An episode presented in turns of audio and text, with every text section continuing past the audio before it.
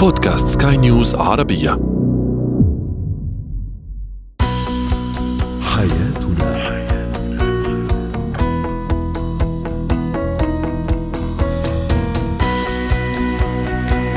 مستمعينا الكرام أهلا بكم معنا إلى حياتنا فضاؤكم اليومي الذي يعنى بشؤون الأسرة وباقي الشؤون الحياتيه الأخرى والذي يمكنكم الاستماع إليه عبر منصة سكاي نيوز عربيه dot com slash podcast وباقي منصات سكاي نيوز العربية الأخرى. اذا شاركونا آرائكم وتعليقاتكم عبر رقم الواتساب صفر صفر تسعة سبعة واحد خمسة ستة واحد ثمانية ثمانية ستة اثنان اثنان ثلاثة.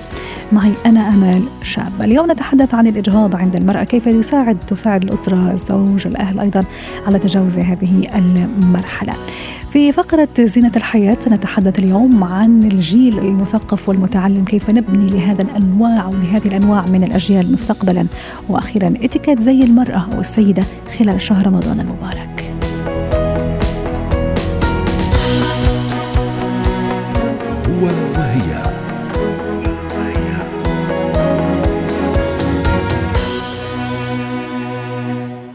طبعا ليس أصعب من أن تفقد الأم جنينها سواء كان في بداية الحمل أو في منتصفه أو أحيانا حتى في أواخر الحمل لأسباب أحيانا تكون آه، صحية وما إلى ذلك. اليوم سنتحدث عن كيفية مساعدة الأسرة والزوج تحديدا الأولاد الأطفال على تجاوز هذه المرحلة صدمة الإجهاض. للحديث عن هذا الموضوع تنضم إلينا عبر الهاتف من بيروت دكتورة ريما بجاني الاستشارية النفسية والأسرية. سعد أوقاتك دكتورة ريما. أكيد الصدمة هي العنوان الأول آه، أول ما تعرف السيدة أنها أجهضت أو أنها لازم أنها تجهض أحيانا لأنه رأي الدكتور يقول هذا الأمر أحيانا أسباب تتعلق بصحة ال- ال- الأم بالدرجة الأولى خوفا على صحتها. نتحدث عن الجانب النفسي آه، دكتورة ريما ما الذي يحدث عند هذه السيدة عندما تعرف بهذا الخبر؟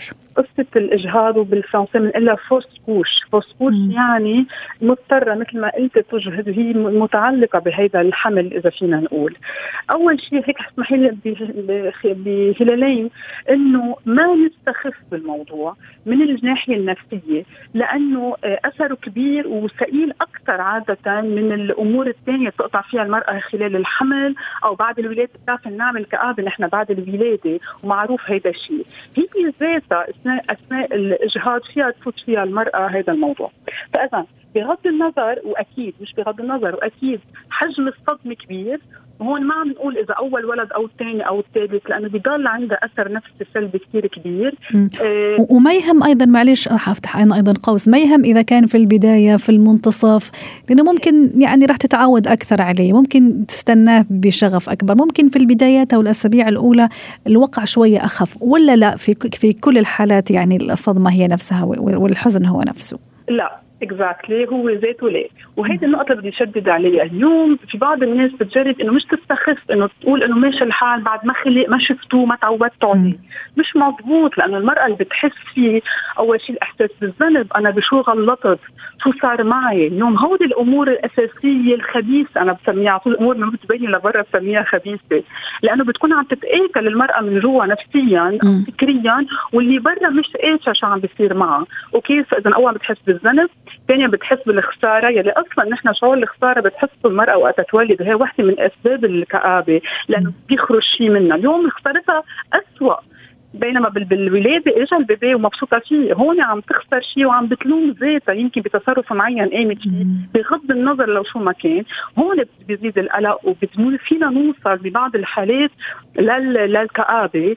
وفي بعض الدراسات بتقول إنه الاجهاض فيه سم يسبب ال PTSD يعني القلق ما بعد الصدمة. وفي يكمل كل حياتها. وفيها تخاف بعدين ترجع صح. توقع بالحمل مجددا اكسترا مش هيك عم بقول تداعياته كبيرة وخبيث لأنه منا كثير ظاهرة لبرا وأكيد رح نحكي هلأ كيف المجتمع والزوج والعائله لازم يكونوا عم يحتضنوا هذا الموضوع. تماما. وهذا هو سؤالي المقبل. آه، المرأة اللي أجهضت أو آه، أحيانا آم، يعني تجهض بشكل يعني طبيعي أحيانا لا الدكتور يعني بتعليمات الدكتور أنه لازم تكون هذه العملية زي ما قلت في البداية خوفا على صحتها آم، ك- كيف كيف الأسرة كيف الزوج بالتحديد لأنه هو أكثر شخص قريب لها آه، إنه يتعامل مع هالموضوع يحتوي الموضوع يحاول يكون حدها يكون جنبها حتى تمر هذا المرحلة بسلام وتكون أيضا مستعدة مرة أخرى بعد فترة إنه تحمل بشكل طبيعي يعني. صحيح.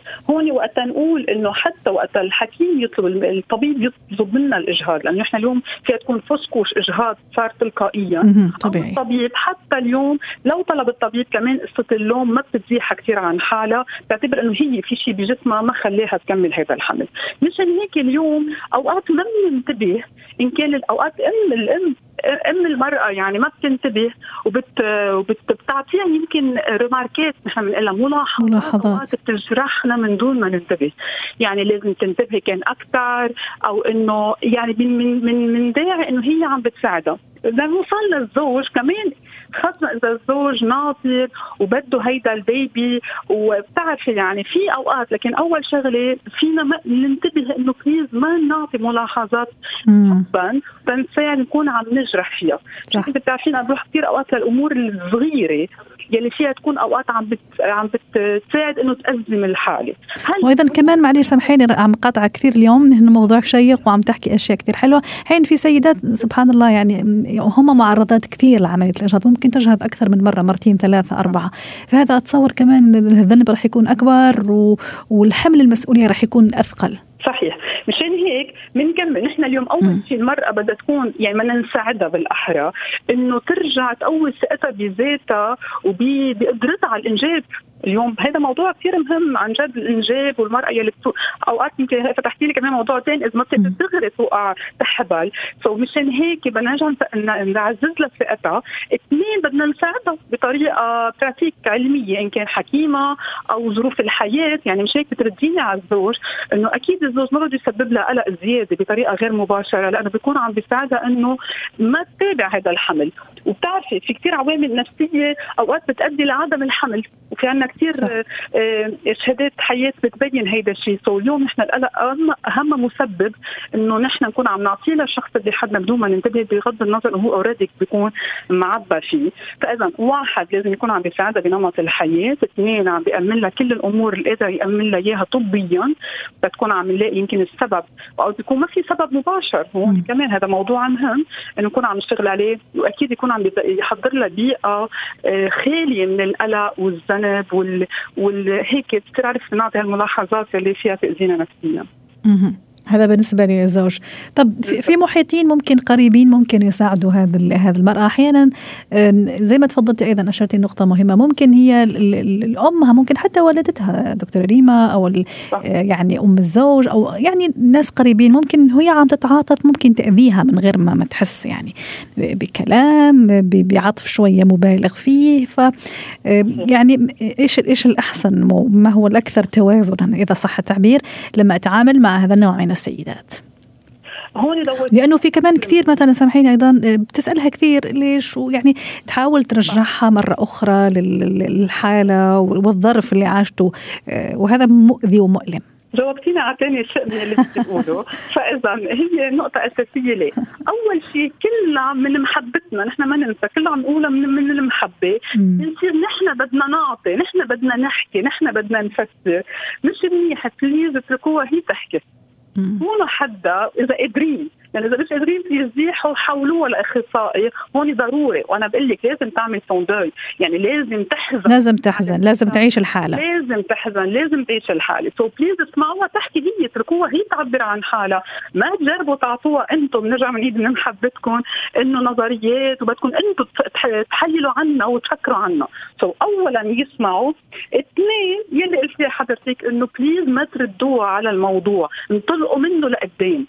يعني شوفوا هي يمكن اعطيتها للزوج إنه اليوم يشوف يمكن شو المعقول يكون سبب لها إن كان جسديا أو نفسيا هذا الموضوع يقدر ينطلق فيه منه لقدام. ما نرجع ابدا للأمور اللي يلي سببت هذا الشيء بس هي بحق لها تحكي عنه تعبر عنه. هلأ إذا شفتوها كثير بعدها غاصة فيه ما عم تقدر تطلع منه هون ضروري نكون عم نتوجه لأخصائي يساعدها كيف تعمل تحزن تنهي الموضوع تعمل له كلوجر تنهي الموضوع تقدر تنطلق. وهون بتكون عم تنطلق بطريقة صحية نفسية تقدر توقع بال... ترجع تحبل مرة ثانية. رائع. وأكيد حتى نختم أيضا دكتورة ريما ونودعك اليوم. على خير. آه، أكيد يعني الانطلاق دم حد يعني تكلمتي على نقطة الانطلاق تنطلق مرة أخرى اللي هي تمارين رياضيه اليوغا ممكن يعني يعني تطلع مثلا مع ناس إيجابيين مع صديقات إيجابيات ما يرجعوها دائما للمشكلة. الحديث مع الآخرين ممارسة أشياء جديدة اكتشاف أشياء جديدة. أتصور أنه هذه تساعد إلى حد كبير. وش رأيك؟ أكيد. وهون بنكون عم ننهي بطريقة إنه كيف البروسس إذا بدي كيف التحول بدها تصير بدنا نعطيها بالأول فترة تحزن. ما نبيخ للموضوع هيك بنكون عم نرجع للنقطة الأساسية إنه منه شيء عادي لو حتى بأول الحمل ومعقول يأذي أكثر وقت بأول الحمل أكثر يمكن من آخر يعني ما ضروري منه نقطة أساسية. فإذا نعطيها وقتها تحزن نسمع لها نوجهها بمحلات نضوي لها إن كان إذا نحن قادرين أو نوجهها لعند حدا يساعدها تنطلق. تنطلق بحياتها مثل ما قلت تحاط بناس بناس إيجابيين يساعدوها على يصير عندها new habit عادات جيدة جديدة. يمكن هي اللي كانت ناقصه يمكن عدم الحركة extra وأكيد نحن ال sport والحركة الجسدية شيء أساسي بحياتنا النفسية لأن بيساعدنا كثير على نحفز ونقوي الطاقة الإيجابية. شكرا لك دكتوره ريما بجاني آه الاستشارية النفسية الأسرية ضيفتنا العزيزة من بيروت وأتمنى لك يوم سعيد. زينة الحياة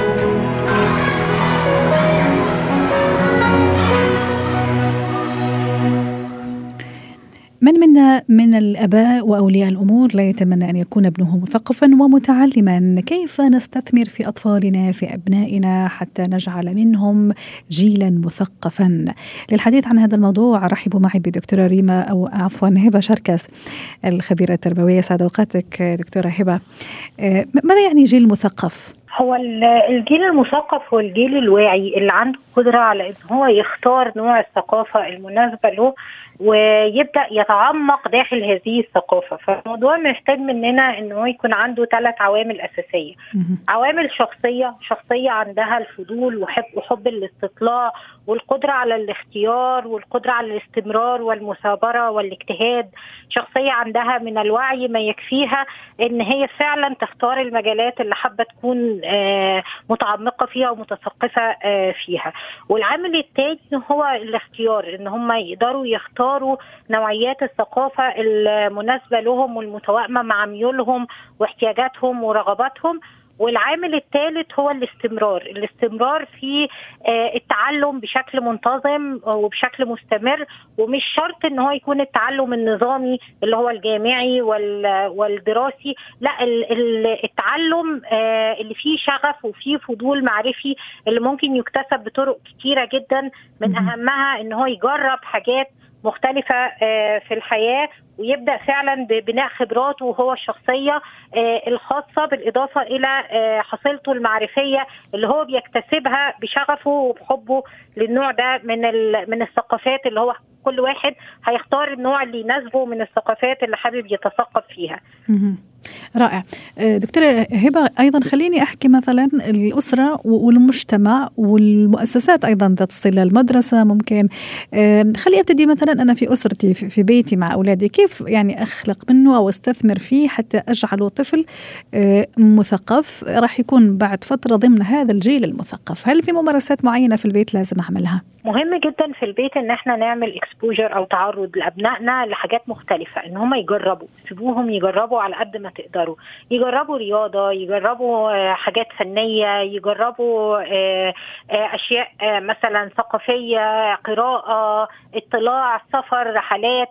يعني كل ما الولاد تعرضوا أكتر كل مكان ده هيخليهم يلاقوا في وقت من الأوقات اهتماماتهم ويلاقوا مكان يحصل لهم flow أو تدفق آه، في داخله ويفتح جواهم الفضول والشغف آه، وحب الاستطلاع اللي ممكن يبني آه، شخصية مثقفة. فمهم جدا جدا إن إحنا نحفز ولادنا وعادة في علم النفس بنحذر من حاجة اسمها الفضيلة الضيقة. الفضيلة الضيقة اللي هي بتتمثل في إن أنا آخد ابني في track معين وهو يعتلي أعلى المناصب في هذا ال track ويجهل ما دونه فيفقد الثقافة كلها ويبس مجرد ابني أكاديمي طالع الأول وهو المتميز وهو لكن هو رياضيا هو آه، اجتماعيا هو ثقافيا هو فنيا آه، صفر. واحيانا تحت الصفر. كمان حد يتفوق رياضيا جدا جدا جدا وبنشوف النماذج دي في لعيبة كورة ممكن يوصلوا للمجال العالمي لكن هم مثلا اكاديميا هم اجتماعيا هم نلاقي إن لأ المجالات دي كلها متدهورة. فال exposure أو التعرض لمجالات مختلفة وتحقيق التوازن في الحياة حاجة مهمة جدا. غير ال exposure بناء الشخصية. شخصية بتقدر تاخد قرارات دي مهارات مهمة جدا عشان أبني إنسان مثقف. إن هو يكون عنده فضول فل... فلما يسألني ابني على حاجة لو أنا دايما بقول له اسكت أو بقول له روح دور أو أقول له ما يخصكش أو أقول له فأنا بقتل الفضول واحدة واحدة عند الأبناء. فلازم يكون هو عنده فضول معرفي وشغف يكون عنده قدرة على إن هو يفهم نفسه لأن الإنسان غير فاهم لنفسه صعب عليه إن هو يثقف نفسه.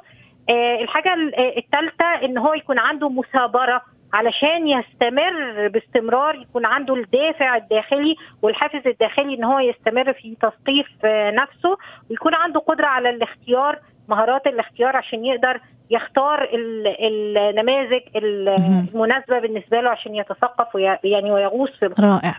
اذا هذه في الأسرة. طيب طلعنا من الأسرة دكتورة هبة ورحنا على المجتمع مثلا. كيف أنا أخلي هذا هذا الولد قادر على التأثير الإيجابي في المجتمع قادر على بناء المجتمع بأفكاره المطورة وأيضا قادر على الاندماج قادر على النقد البناء لأمور مختلفة في الحياة. أنا كمجتمع كيف أخلي هذا الطفل يعني بهذا النمطيه وهذا الأسلوب. إن المجتمع يكون متوفر فيه مؤسسات بتعتني بالشباب والأطفال. دي حاجة مهمة جدا. المؤسسات صح. التعليمية تبقى مؤسسات تربوية وتعليمية وليست تعليمية في أكاديمية بحتة. يخلو منها الجانب الثقافي والجانب المعرفي والجانب الاستطلاعي واللي بينمي الفضول وحب حب الاستطلاع.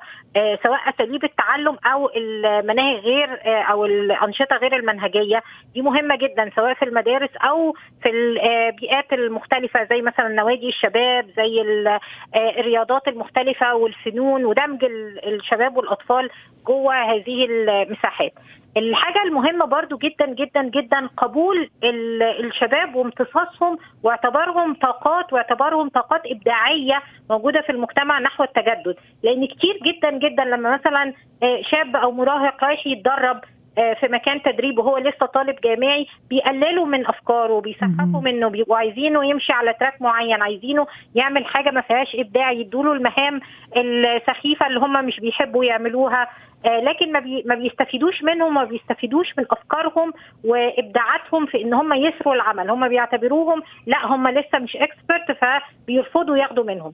فقبول المؤسسات للتدريب بتاع الشباب وقبول وقبولهم لأفكارهم وامتصاصهم لأفكارهم وإتاحة فرصة للشباب إن هم يعبروا عن نفسهم ده اللي هيخلي عندنا جيل مثقف وواعي وقبول الاختلاف الاختلاف الفكري والاختلاف بين الأجيال إن إحنا نبقى بنعرف نتعامل مع الاختلاف ما بين الأجيال وبنسمع آرائهم باحترام طيب. إحنا نسمع آراء الشباب بشكل يحترم واضح. هذه الآراء ويمتصها ويطورها وحتى نختم معك أيضا دكتورة هبة المدرسة حكينا عن الأسرة حكينا عن المجتمع والمدرسة أيضا حلقة كثير مهمة في هذا في, هذا العملية وهذه المسؤولية في الحقيقة اللي كل واحد من جهته يحاول إنه يعني يحط ثقله فيها حتى نختم في, دقيقة. المدرسة الأنشطة غير المنهجية وغير الصفية مهمة جدا جدا في المدارس أحيانا المدارس بتغفل هذه الأنشطة أو بتحول الحصص أو الأوقات المخصصة للأنشطة دي لأوقات للدراسة الأكاديمية تاني آه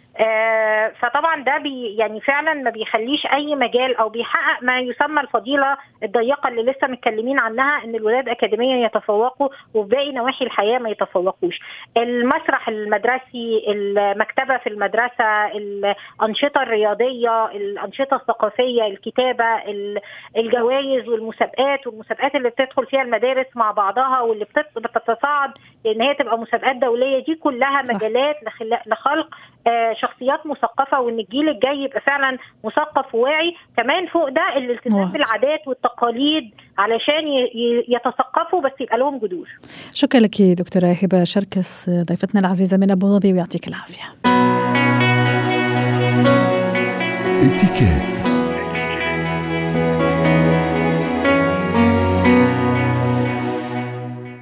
تهتم السيدة بإطلالتها عند تلبية الدعوات الرمضانية طبعا ويجب اختيار آه، زي مناسب للمرأة في آه، رمضان. على اختلاف الدعوة طبعا في دعوة إفطار العمل دعوة الإفطار الخاصة بالعائلة أيضا المجالس النسائية عند السحور وما إلى ذلك. دعونا نتعرف على كل يعني الإطلالات إذا صح التعبير مع خبيرة الإتيكيت الدكتورة سلوى عفيفي خبيرة الإتيكيت والبروتوكول الدولي. يسعد أوقاتك يا دكتورة. وإن شاء الله في رمضان تكون أمورك منيحه وإن شاء الله عم تعدي أيام جميلة. آه، أنا معزومة على آه، إفطار آه، عائلي خليني أقول مثلا راح أبتدي بالعائلة مثلا. إيه صحيح الأسبوع الجاي عند إحدى الزميلات ف فما هو الإتيكيت أو الزي اللي لازم السيدة تلتزم به؟ إذا كان إفطار عائلي مثلا آه، ممكن طبعا يعني طالعين فيها جدا موضوع العبايات القفطان والأشياء الجميلة اللي تعطي الروح أو الإيحاء بالروحانيات.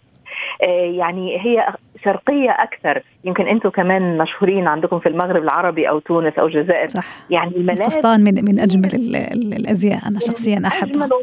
ومن الأساسية في صح. خزانة كل واحدة يعني. فحلو جدا إنه إحنا يعني نتحلى بهذه الإطلالة المختلفة عن باقي السنة خاصة إنه يمكن الحياة العملية خلتنا نلبس أو نرتدي الملابس الرسمية أو العملية البنطلون والبدلة أصبحنا مثل الرجال. فلا مانع ابدا أن نخرج من هذه العباءة إلى العباءة الرمضانية. جميل. جميل.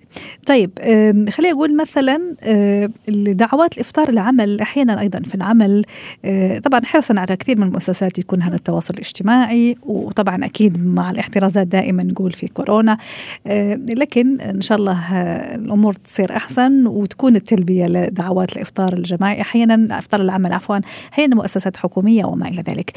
في أزياء معينة أيضا يفضل أني أنا ألتزم بها في هذا الشهر الفضيل؟ في هذه الحالة نقول أنه لابد أن نقتدي بثقافة المؤسسة وطابع العزيمة أو الدعوة. هل هي فقط داخلية؟ يعني فقط أعضاء الفريق هم سيكونوا مدعوين أم سيكون هناك آه، ضيوف من الخارج أو عملاء أو متعاملين؟ في هذه الحالة نلتزم بالملابس الرسمية مع شيء من الأنوثة أو اللفتة. يعني مثلا ممكن فستان أصبحنا نسمح به في هذه المناسبات. مم. يعني بس فستان سادة سمبل بسيط آه يعني يعني لا يكون في شيء من التبرج أو التبهرج بالعكس يكون محتشم. آه طبعا البدلة سيدة الموقف تزال البدلة يعني تبقى البدلة بألوانها المختلفة. هنا ممكن أن نخرج من الطابع الرسمي البحت اللي هو اللون الأسود والرمادي والكحلي. ممكن نروح للألوان مثلا أكثر ال off white الأحمر ممكن الأخضر يعني يكون فيها نوع من الزهوة أكثر. هذا الاختلاف. طيب. آه، أما تكون محتشمة لابد. طبعا أكيد. نعم. آه، أيضا في بعض النساء وفي كثير في الحقيقة آه، يحرصن أيضا على المجالس النسائية مثلا في السحور. يعني وممكن أحيانا بعد الإفطار في السهرة الرمضانية ويمتد الأمر طبعا إلى غاية السحور أيضا. وفي زي ما تفضلتي الآن يعني خيارات كثيرة في المحلات لهذا النوع من من الدعوات. في الإتيكيت أيضا إيش أقرب شيء لما أنا أكون معزومة على هذا النوع من من المجالس النسائية. مرة ثانية حنقول إنه القفطان أو العباءة هي من أجمل الطلات في هذه المناسبات خاصة بين النساء. أصبح أحيانا كمان يعني الموضة يمكن ممكن نلبس بنطلون جينز ممكن صح كنت راح أقول لك أحيانا جينز ولكن ممكن الوحدة تحط العباءة مفتوحة مثلا ممكن تكون. يعني هذه بيعملوها نوع من المزج ما بين الشرقي والمودرن أو الغربي أو الفاشن أو الأشياء الأزياء الحديثة يعني. صحيح. يكون خلط جميل على فكرة وخاصة إنه يكون مريح خاصة لو مثلا في جلسات أرضية أو كذا آه، فيكون لطيف بين النساء ويعني عارفة يكون في كرنفال وعرض أزياء يعني. تنافس تنافس يا دكتورة. نعم تنافس بين السيدات. أه. طيب هذا أيضا أكيد ما في زي رح يكتمل من غير الأكسسوارز يعني ونشوف أيضا صرنا نشوف كثير محلات وأماكن وحتى على مواقع التواصل. مع الشهر الكريم يعني حتى الأكسسوارات شوية ها تتطبع بهذا الشهر. مثلا نقشات عربية أسماء بالعربي ألوان معينة مثلا تروح أكثر شيء على التركوازي مثلا. في هذا الشهر الفضيل طبعا اللي يتناسب مع مع الجو بشكل عام أيضا. كيف تكون الأكسسوارات أيضا دكتورة؟ سلوى. دائما نقول الأكسسوار هي قطعة مكملة ومجملة. إذا زادت عن حدها انقلبت ضدها. إحنا عندنا قاعدة بنقول قاعدة ال 13 أو ال 12 يعني عدد 13 أو 12 إنه لا تزيد باي حال من الأحوال أعداد الأكسسوري أو قطع الأكسسوار عن هذا العدد. حتقولي إنه الرقم كبير. لا على فكرة الرقم حتلاقي إنه أي حاجة بنحطها في الشعر ممكن لو بنت أو توكة أو دبوس أو حاجة تعتبر أكسسوار. عقد مثلا في الرقبة آه، قطعة. القرط أو الحلق ممكن الاثنين بيكونوا عبارة عن قطعة واحدة. الساعة خاتم الدبلة آه، ممكن لو في حزام الشنطة الموبايل ميدالية المفاتيح النظاره كل هذه أشياء يعني لو عديناهم ان هم كثير صح. ففي هذه الحالة يكون في تناسق. دائما أنا بفضل إنه يعني لا نكثر من الإكسسوارات خاصة في الأيدي. م. الأشياء اللي بتصدر اصوات, أصوات. يعني تكون بسيطة يعني. صحيح صحيح. شكرا لك دكتورة سلوى عفيفي خبيرة الإتيكيت والبروتوكول الدولي ضيفتنا من القاهرة. وأتمنى لك أيضا يوم سعيد ورمضان كريم وإفطار شهي. شكرا لك. حياتنا.